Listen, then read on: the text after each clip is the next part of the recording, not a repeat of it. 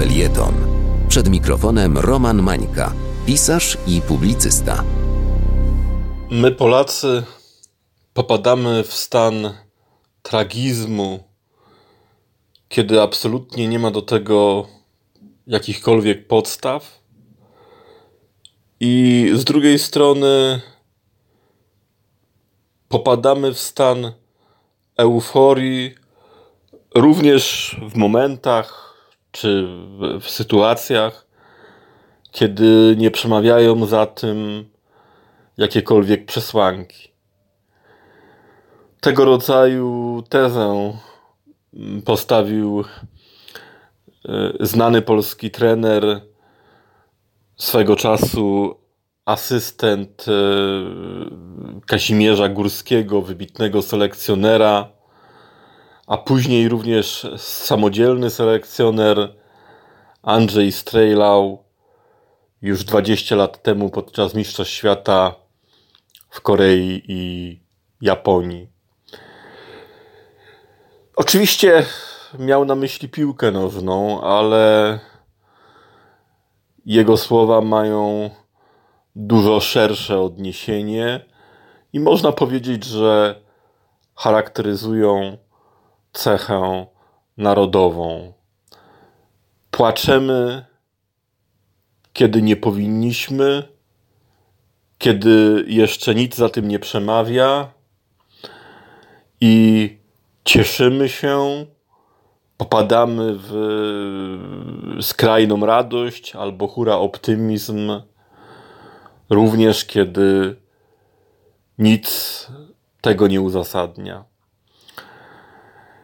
Tegoroczne Mistrzostwa Europy właśnie tę naszą narodową właściwość potwierdzają.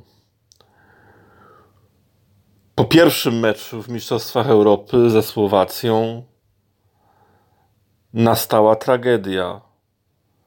Wszyscy byli przekonani, że to koniec naszej przygody na Mistrzostwach Europy. Tymczasem porażka w pierwszym spotkaniu grupowym na Europejskim Mundialu jeszcze niczego nie przekreśla. Nie zakończyła naszych szans. Dalej jesteśmy w grze. To był tylko pierwszy mecz, który każdemu mógł nie wyjść. Z drugiej strony, zwycięstwo z Hiszpanią, które wywołało falę optymizmu, niebywałą euforię, radość, jeszcze niczego nam nie daje. Nie, nie oznacza awansu do następnej fazy rozgrywek, ani nawet go nie przybliża. Z czego więc się cieszymy? To są właśnie takie elementy mentalne, które często przeszkadzają nam w osiągnięciu sukcesu.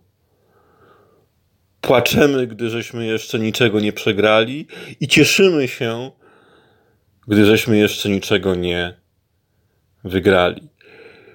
Mamy, patrząc na historię Mistrzostw Świata i Europy, poważny problem z mentalnością. Bardzo duży problem mentalny. W historii naszego powojennego udziału w Mistrzostwach Świata czy Europy w piłce nożnej tylko dwa razy wygraliśmy pierwszy mecz. W 1974 roku na Mistrzostwach Świata w e, Republice Federalnej Niemiec, kiedy pokonaliśmy Argentynę, faworyzowaną Argentynę, żeby była jasność. I na Mistrzostwach Europy w 2016 roku we Francji kiedy wygraliśmy z Irlandią. Pozostałe mecze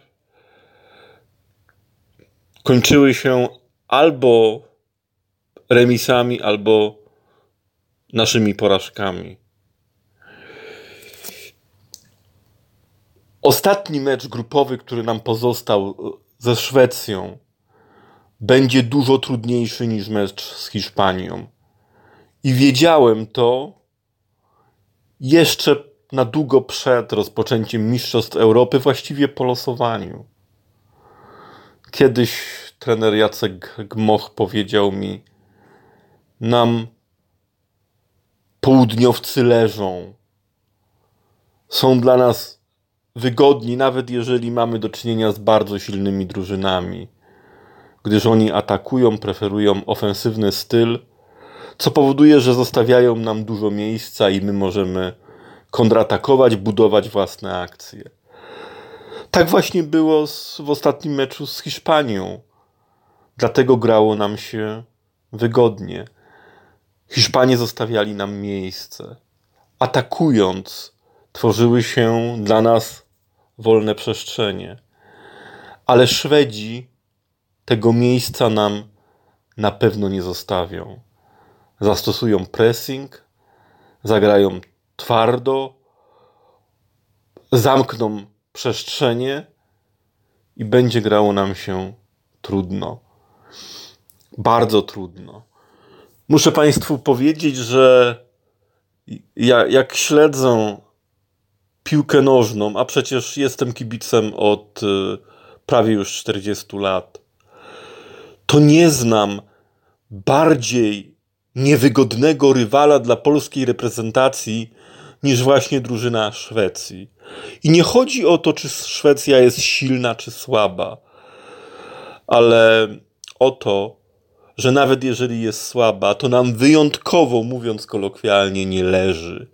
Jest wyjątkowo trudnym rywalem. Na osiem meczów ze Szwecją, które pamiętam na przestrzeni ostatnich 30 lat, tylko raz wygraliśmy. Mecz towarzyski w, 90, w 1991 roku. Tylko raz zremisowaliśmy. Natomiast sześć meczów, których stawką były punkty w eliminacjach Mistrzostw Świata bądź Europy, żeśmy przegrali. W meczach o punkty w okresie ostatnich 30 lat nie wygraliśmy ze Szwecją ani razu. Odnotowaliśmy sześć porażek. Przegrywaliśmy nawet mecze u siebie. Wszystkie trzy mecze u siebie, które rozegraliśmy ze Szwecją w eliminacjach Mistrzostw Świata lub Europy, kończyły się naszymi porażkami. To pokazuje, jak bardzo niewygodny jest to dla nas rywal jak trudne zadanie czeka nas za kilka dni. W meczu, którego stawką będzie przejście do kolejnej fazy Mistrzostw Europy. Ale mimo wszystko uważam, że tym razem nie jesteśmy bez szans.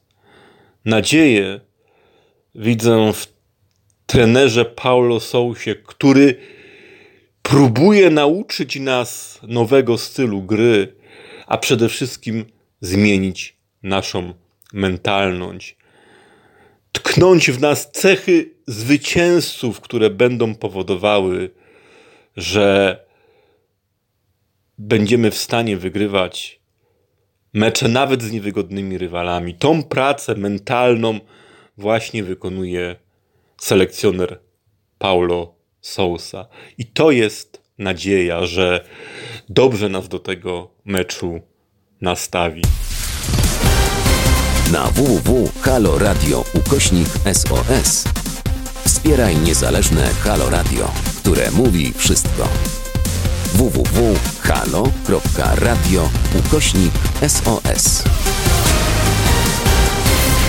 Dziękujemy.